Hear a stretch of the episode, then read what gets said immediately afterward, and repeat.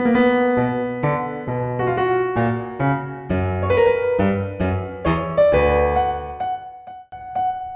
this is Anya and Alex with Classical Wisdom Speaks, a podcast dedicated to bringing ancient wisdom to modern minds. If you're interested in learning more about the classics, please check out classicalwisdom.com for resources, articles, podcasts, webinars, ebooks, and more. Today, Alex and I are going to be talking about our Monday mailbag question When to kill a tyrant. Uh, maybe perhaps, Alex, you can start us off by explaining the question a bit more so people don't think I'm calling for any violence at any time. Yes. So uh, the inspiration for our, our, Monday mailbag a couple weeks was the uh, Ides of March, which is coming up this Sunday, and we were wondering whether our readers agreed with the fact uh, that sometimes it might be okay or permissible to oust a ruler um, who has become tyrannical, and furthermore, when do we determine that a ruler has indeed become tyrannical? And so the question in Julius uh, in Julius Caesar and Shakespeare's play um, that looms over the whole acts is whether Caesar was whether whether Brutus was right uh, to, in, in betraying his friend and what the ramifications of that were. Yeah, okay. TLDR is was Brutus a traitor or a patriot? Yeah. So, and, and what, and what do you think? Is he is he traitor, patriot? So what's interesting in the play is that at first, uh, right after killing Caesar, the plebeians come around and they start hailing him as as a hero. They they want to crown him the new Caesar. They say Brutus, let's let's let's crown all that was good in Caesar in Brutus, right? And they're very excited about that. Um, but then Brutus allows Mark Antony to, Mark Antony to come out and give a speech to the plebeians. Uh, who he then goes on, he proceeds to tell them of how much Caesar loved them and everything he left in their inheritance. And by the end of that speech, the plebeians are calling Brutus a traitor, um, and uh, well, and a and a and a villain. They call him a traitor and a villain, and they're ready to kill him. And they they and do they indeed go out and find every conspirator and kill them. Um, and so it is kind of ambiguous. I now, I think how someone answers this question would go about it would depend on when if you believe that sometimes it's worth sacrificing the leader of a country for the sake of the country itself if sometimes there could be a case where a ruler or a leader uh, though being you know bestowed with this great task of, of the common good um, has now betrayed that and is no longer fit to rule and there's no other way to depose him right so well, the, and, and and of course you think about the the Jefferson quote here. You know that the the tree of liberty from time to time must be fed on the blood of, of tyrants and patriots. And yeah, uh, I guess that's definitely something that we have in part of the whole hyster- uh, historical narrative of America. Even that a revolution yeah. is is how we get to to something more pure in a state of government. But I guess the question then too is is they did this in order to save the republic. But then if they're just crowning Brutus, then how is that actually trying to save the republic? I mean, it's just transferring power to somebody else. Yeah, and I, I think one of the things I love most about the play is that you know this is written by Shakespeare, you know, a couple hundred years before the American Revolution, but the same exact thing happens there, right? And and and this, it, there's a lot of parallels, right? So George Washington gets the chance to become king, right? The people are they love him so much they're willing to grant him exactly what they were fighting against right they're willing to start a new monarchy here in, in the us um, and of course george washington declines that and you know now we have the tradition of presidencies that we have now um, but this in, in shakespeare i mean you know hundreds of years before this when the plebeians gather around brutus and they say let's make him caesar and, and it was i, I kind of consider that moment like the tragedy of revolutions um, Albert Camus once described the the irony of revolutions. He goes, "Is that is their name? It's a complete circle. It's a revolution, and that you end up right where you began." Yeah, um, you want to tell people we need an evolution, not a revolution. Yeah, what end, what ends up happening is you kill one Caesar, and the people want another one, and you know Brutus again declines that. Um, but you're, it's tragic still in the sense that they do end up the you know the death of of Caesar is the beginning of the Roman Empire. Um, uh, just to say also, yeah, just to say also, it's funny that um, with George Washington, you mentioned that uh, actually part of his inspiration to give up power was from the Roman general Cincinnatus.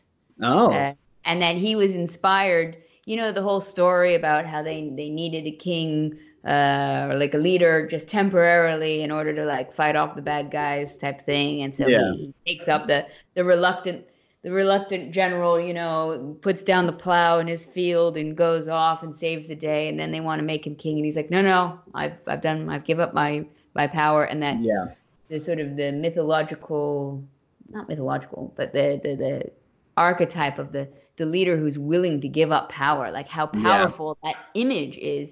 And George Washington actually purposely tried to emulate uh, yeah emulate that and and make it part of his own image yeah so it, it just to talk about cycles again then. Yeah no and and i think uh, not not to allow for you know too much mission creep here and, and two different questions but the question also about you know what what makes a good leader and and you know do, do you need to be a good person to be a good leader? I think definitely one mark of that and something that caesar was lacking was that reluctance to be in power right? Um, so one thing that they uh, when at, right after they kill Caesar, I think it's Brutus or Cassius says ambition's debt has been paid. And throughout the discussions leading up to deciding to kill him, their main the recurring theme is ambition. They keep saying Caesar's too ambitious. He'll want to take power. He'll want to hold on to it. He won't be reluctant to take it. Um, and so yeah, I think that plays in right there. And I, I think what if if I do look at Brutus as a good guy, it's only in that if he was right to make that judgment of Caesar, then he probably was right to betray him. Um, due to now, the like, yeah. I'd like to take this moment um, because this is a, a, new program to just explain very quickly that uh, we have every Monday something called a Monday mailbag, and these are the questions that we pose during the Monday mailbag. So this is when to to kill a tyrant was uh, the previous mailbag's question. And so we do have some responses from our readers that um, I think kind of further what you're saying, Alex. I think we should should read out uh, as well, sure. so that people can can get some other sites just just not just from us. Uh, one of which I thought you were saying whether um, Brutus was right uh, comes from Gavin, and he said Brutus was undoubtedly right. Look at what the fate of the empire was compared to the republic. You can enjoy a score of enlightened despots, but one Caligula ruins everything. Mm. As for timing, knowing when to kill a tyrant, the moment is when you realize what he is. So uh, that kind of adds to that the thought that that he was right to do so. Yeah. I I think I agree with that. I, I, I think I'm inclined to agree with Gavin and with people who sympathize with Brutus. Um, I think there's obviously something tragic about Brutus in that he did love Caesar um, as a friend. Uh, and I, I, believe when he finally is forced to commit suicide with the armies of Octavian and Mark Antony closing in on him, um, you know, he, I, I, believe he, the last name he mentions is Caesar, like something along the lines of, you know, now I go to meet you again. Um, but when he makes that decision and when he's explaining to the plebeians why he did it, he does say, um, it's not that I love Caesar less, but that I loved Rome more. Um, and I think that's where this, you know, love of country versus you know, um, obligation towards your, your leader or your ruler uh, comes into tension, especially when that ruler is now no, now no longer looking out for the common good. And so the question goes even deeper as to when when the common good is at stake. Um, yeah, and, and I think really, that's, that's an excellent point because you know we also have to go the, the next step of asking was Caesar a tyrant in the first yeah. place? I mean, obviously history has written yes he is because these actions I mean are are meant to vindicate their I mean we, we have decided what history is because of what has happened sort of thing. Um, but I, would like to actually read another reader's response, Charles, because and this one's a bit longer, so uh, bear with me for a moment because there's a really really excellent point in it that I think comes back to what you just said about regarding the, the state versus personal interactions. So Charles writes, Uh, hi, Anya. The, the discussion is skewed because it assumes that Caesar was a tyrant. Was Lincoln, by the standards you use on Julius? The answer is yes. How about MacArthur in the Philippines? There is no proof that Caesar was a tyrant. His men supported him and crossed the Tiber, we should say Rubicon, armed in unison, not for him, but for the glory and protection of Rome against eternal and internal enemies, and that they were more than justified in doing so. Their failure to remove the deep state ended the Roman Republic and all hope for Republican values. The second problem is did Brutus, the bastard son of Julius, want to restore the Republic or simply remove Caesar from play? All his co conspirators wanted the latter. None sought to restore or even preserve the remnants of the Republic. Since these truths are historical fact, then there was no killing of a tyrant Instead, the murder of a man not unlike what was done to John Kennedy. Now, there's a lot of stuff in that to discuss and break apart, but I just want to do this next one because I thought this was a really excellent point, though. Nuremberg stated that putting the state above moral personal morals, i.e., just following orders, in no way avoids personal liability. Uh, and so the last question is moot because none of Caesar's assassins were in any way interested in preserving the Republic, and that their untimely demise had nothing to do with bringing down anything except their greed and avarice. Now, there's a lot of stuff to, to yeah. pack on this but I thought the Nuremberg one was an interesting point because uh, just because the state tells you so, just because it's in the interest of the state, doesn't necessarily mean it's right. Mm-hmm. Because the state isn't necessarily right.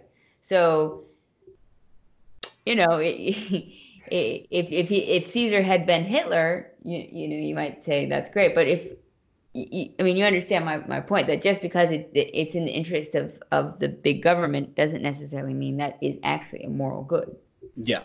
I think the ambiguity between the common good and the state has been uh, so blurred in modern times with the rise of the nation state, right? Because you know the nation is the people. You have government by, for, and of the people, uh, and so it seemed you know our, our you know, uh, uh and especially with the rise of populism um, in the early 20th century, right, with the leaders like I, I am you, I am the people, I, I'm here for you, I'm fighting on your behalf. And so if, if that's true, right, if the leader, if you if that's how you view a leader, then it would seem that whatever that ruler wants is what's probably best for you. And so those lines become really blurred. Whereas at least in Caesar's or in the time of the of Roman emperors, you can see where there's not that connection, or at least there's no presupposition of that connection, even if they've said that themselves, right? So when Mark Antony's reading out Caesar's will, Caesar has left behind all these riches and parks and and, and public projects for the people. Uh, but there was obviously no the reason that scene is so great is because there's no presupposition that a leader should be like that. Um, and uh, to go to the the question before that, I think that's um, you the the uh, what what was the reader's um, answer, the response before the one about uh, that was was uh, Caesar a tyrant? Yeah, that, yeah, right in the first place, and so that also gets hashed out. I obviously I think in the play, I think Shakespeare has the mission here of trying to portray Brutus as a good. I th- I think that's the the the route he goes with Brutus, but there is clearly this nuance there when they're debating it because Caesar actually hasn't done anything yet. When they decide to kill him, their only uh, pretense for doing this is that he seems to be ambitious. They're like, well, with all these victories that he's had in war and stuff, why wouldn't he just want to take the throne? And who would be, be the who, who how would we stop him then with all the support he has from the military and from the people? Um, and so there is that it almost becomes uh, ironic because the very ambition they're trying to cur- curtail, as the as the uh, as one of our readers pointed out, could be also their own ambition coming into play, right? So it's although it's not hinted at, perhaps certainly Cassius seems to want um, to take Caesar's place. Perhaps Brutus did too. Um, and so they portray him as being uh, portray Caesar as the bad guy, take him out, and then you have a, a power vacuum. Yeah, and and just to add in another reader mail um, that is exactly spot on with this was from Jess, and he goes, As often happens when a leader is succeeded, a worse tyrant emerges. Augustus became an emperor, and Rome descended from a republic to an empire. The act of the unintended patriot turned out to be a traitorous act. So often, unintended consequences are unfortunate, and well intended ones turn out bitter. I mean, yeah. we don't know what basically Julius Caesar was going to do. So, doing something in advance is obviously unwise. But I guess we look at that now with our hindsight and be like, well, he hadn't really done anything yet. Uh, I mean, I, I wonder if at that time he had already surpassed so many cultural expectations that are maybe more nuanced that we can't appreciate as much. Yeah, I I mean, the the one right right before they kill him, the thing that finally commits them to going through with the plan is that uh, I forget the name of the character who is pleading with Julius to allow his uh, brother amnesty to return to Rome, and Caesar won't even hear him out. And I I believe he threatens him by saying, "If you keep bringing it up, I'll send you out too." And that's when the senators are like, okay, we're right about him. He's un. They say that his his will is unmovable, and that's also for them a very dangerous sign, right? So this ambition matched with someone who won't hear other people out and listen to other people, um, who, whose will isn't amenable to what others are saying to them. That that's also a sign of danger for them that he is, you know, past the point of no return, and. But you're right. There is this we don't know how Caesar would have turned out. Or and as the the reader pointed out as well, as Sam pointed out, uh, I mean Jess, um, that uh, in the act of killing Caesar himself led to the very thing that they feared, which was the the dissolution of, of the republic and the beginning of the empire. So what are you supposed to do if tyranny reigns? Uh, you know, if you're worried that that is the situation. Um, but assassination is only going to make it worse, surely, because it martyrizes the. In fact, that's the verb. I don't know. Yeah. Makes martyr out of out of the character. I mean, uh, we look at Lincoln. You know, he's here's maybe a few people. Um, made a parallel to to Lincoln, and actually, it, it was another uh, reader put in um, Mizaman, actually, that some of the last words that John Wilkes Booth evoked beforehand uh, was, you know, thus always to the to the tyrants, sic semper tyrannus, um, which he said is a modified phrase of sic semper velo mortem tyrannus. Uh, so, I mean, nobody in our history thinks of John Wilkes Booth in the way that they do Brutus. And I wonder if part of that is that they weren't friends. I mean, in a way, Brutus seems more evil because he's killing a friend. Um, but then you think that he then felt his duty was such a more personal, harder undertaking because he had to overcome the fact that he was murdering a friend. Yeah, and I think uh, the the parallels with John Wilkes Booth go further because I believe, from what I've read, he used to love playing uh, as Brutus when he would because he was a he was a theatrical actor and he used to love playing as Brutus when they would do Shakespeare, and for him that was his idol. But you're right to say too that we, yeah we don't um, mourn for the death of uh, of Caesar like we do that of Lincoln, um, and I think on the surface it's for obvious reasons, but perhaps not not so much, right? Um, neither had done anything at the moment to warrant their assassinations. Perhaps that could be argued.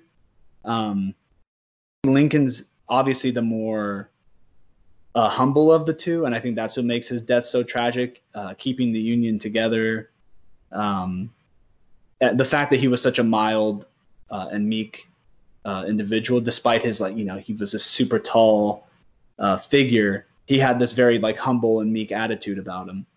Um, he didn't seem the he didn't seem the Caesar type right? The the the, the, the depictions we have of Caesar sh- seem to indicate a very ambitious man who seemed to give at least the people around him that suspicion that he might uh, want more than what he had, uh, and in a way that could threaten the republic.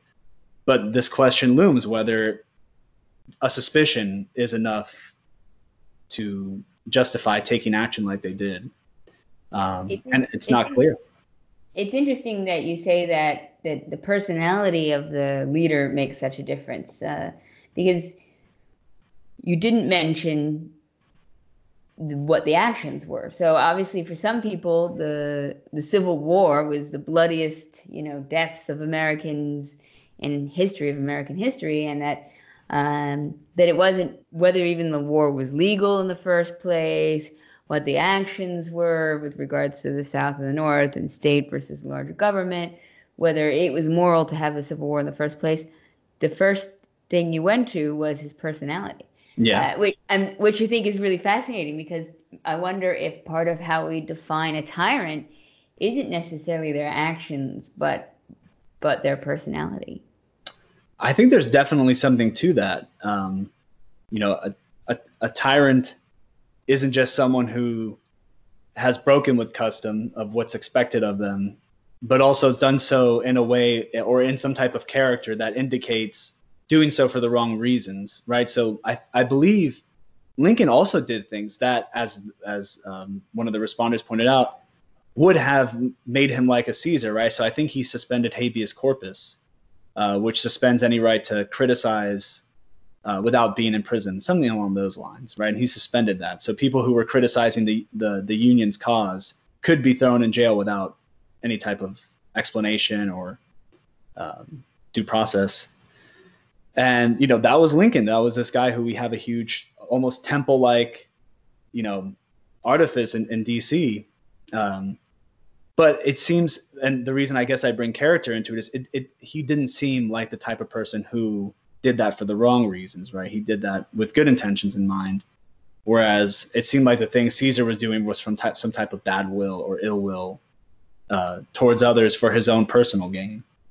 Uh, but, but just to say, you know, that that's a very good point, and that, but we also have to question our own biases because. Mm whether we really know the minds of Lincoln or, or Caesar, whether we know whether their motivations were pure or not, obviously is much more difficult to say. And uh, I'm sure right now there's like specific historians on, on both these men that are willing to point to, to proof one way or the other. And, and I would love to to hear both of those those insights.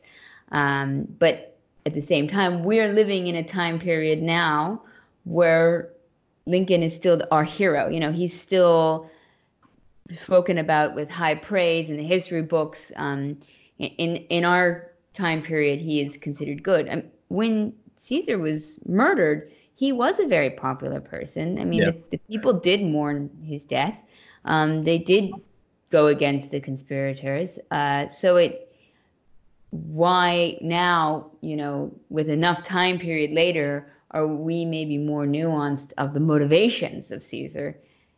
Maybe in a comparable time period after Caesar's death, people would have still, you know, during the time period of, of the empire, seen him as a as an iconic and, and wonderful figure that was unjustly murdered. Yeah. No, that's an interesting point, especially reflecting on it more. We are, you know, those of us in the U.S. were living in the country that Lincoln helped keep together. Not the you know had he had the Union lost the war, there would be a, a significant portion of the U.S., namely the South, that would not have temples to him or think of him that way, right? For for for people who lived in Georgia, who had their you know houses burned down and cities razed to the ground by uh, you know Sherman's march uh, would not think of Lincoln in the way that I described him for sure, and that's definitely something to keep in mind. Uh, and and that's also that also makes the topic even more difficult to handle because someone can be a traitor to only one group of people and not to others. Oh, uh, completely. That makes it very difficult to answer, right? Because Brutus was certainly, and you can be a hero for one second, and I mean Brutus within a, what seems in the play to be like a 20 minute speech goes from being a hero to a traitor. Um, and I, that's as true then as it was now, as it is now. Uh, um, uh, yeah, even to give like a more modern example, um, I used to live in Taiwan for a while, and I remember when I would meet people, some people would talk about Chiang Kai-shek as this like amazing character and uh, person, and other people like you know with with with hatred. And I wasn't as familiar of the history before I got there, and, and of course learning that Chiang Kai-shek came to the small island and there was a population beforehand, um, and that population was sort of taken over by this huge army coming from China.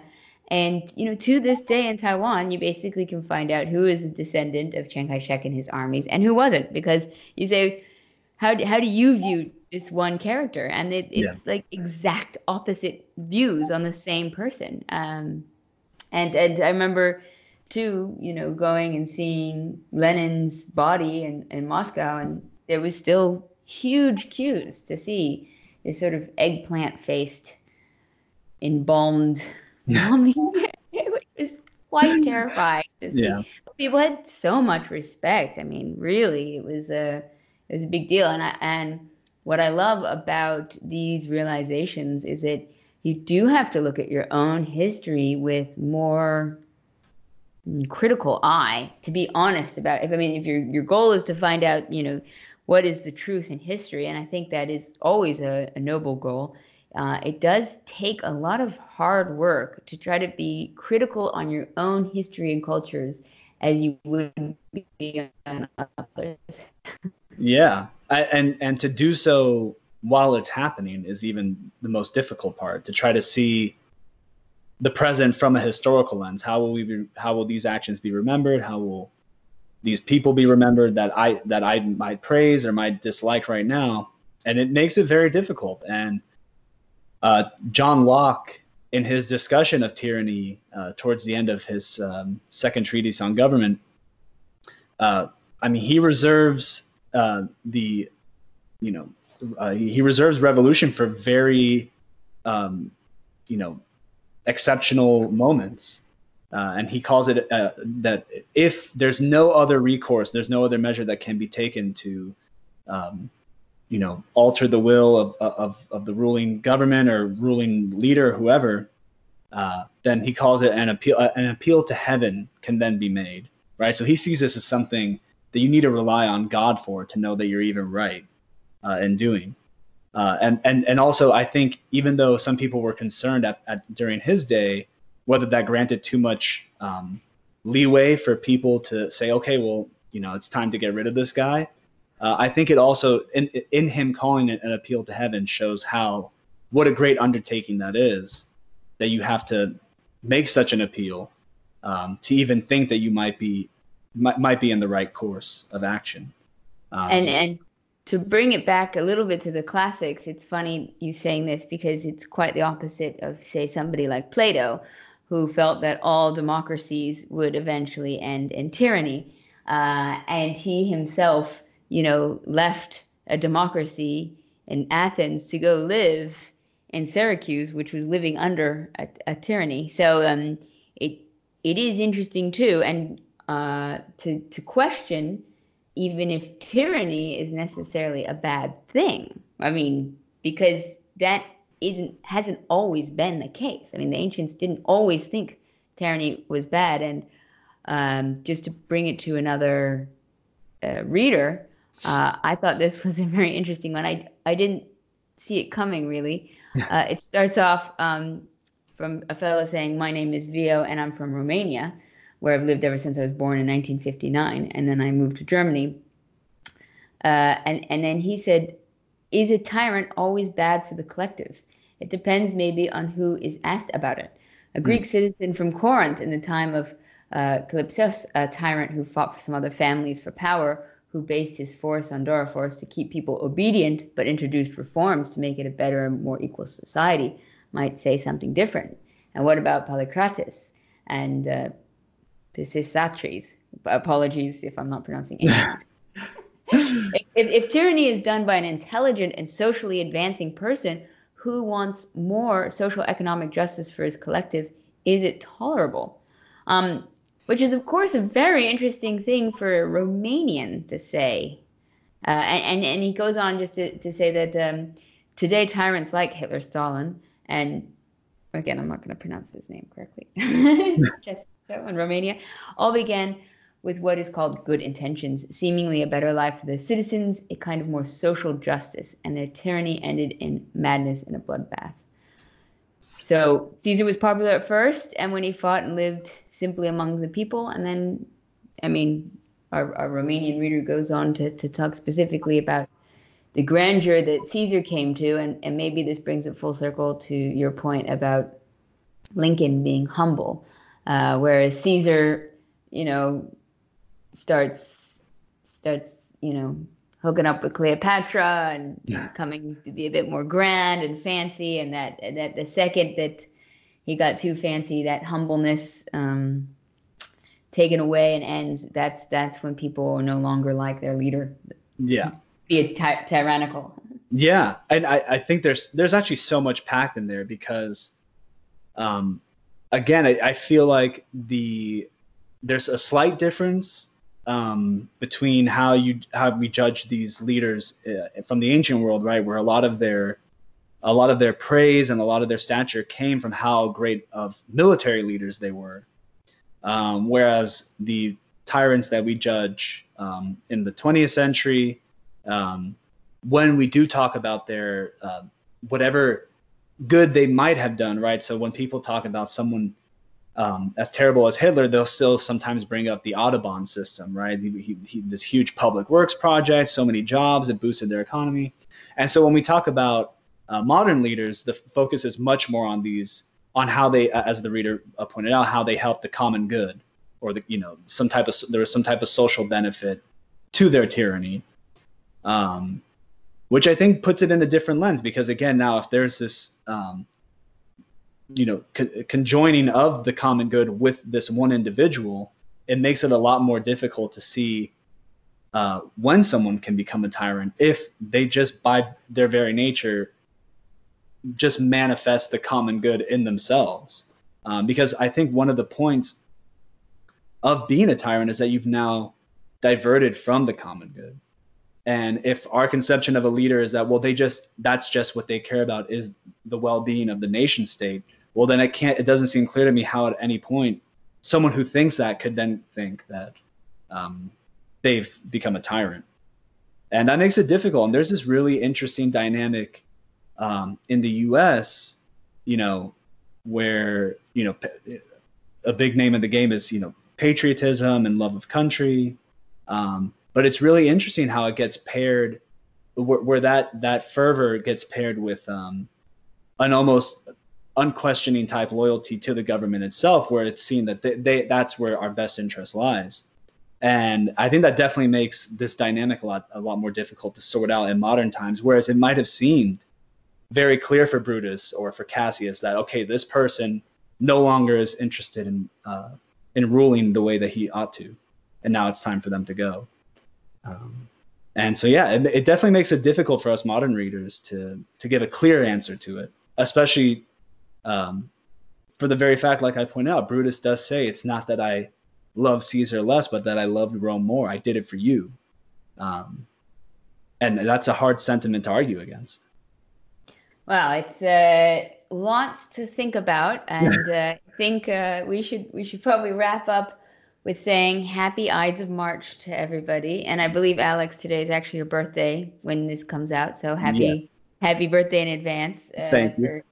For, your own auspicious, hopefully more auspicious than inauspicious, uh, inauspicious birthdays. Yes. Uh, I want to thank everybody for for listening to Classical Wisdom Speaks.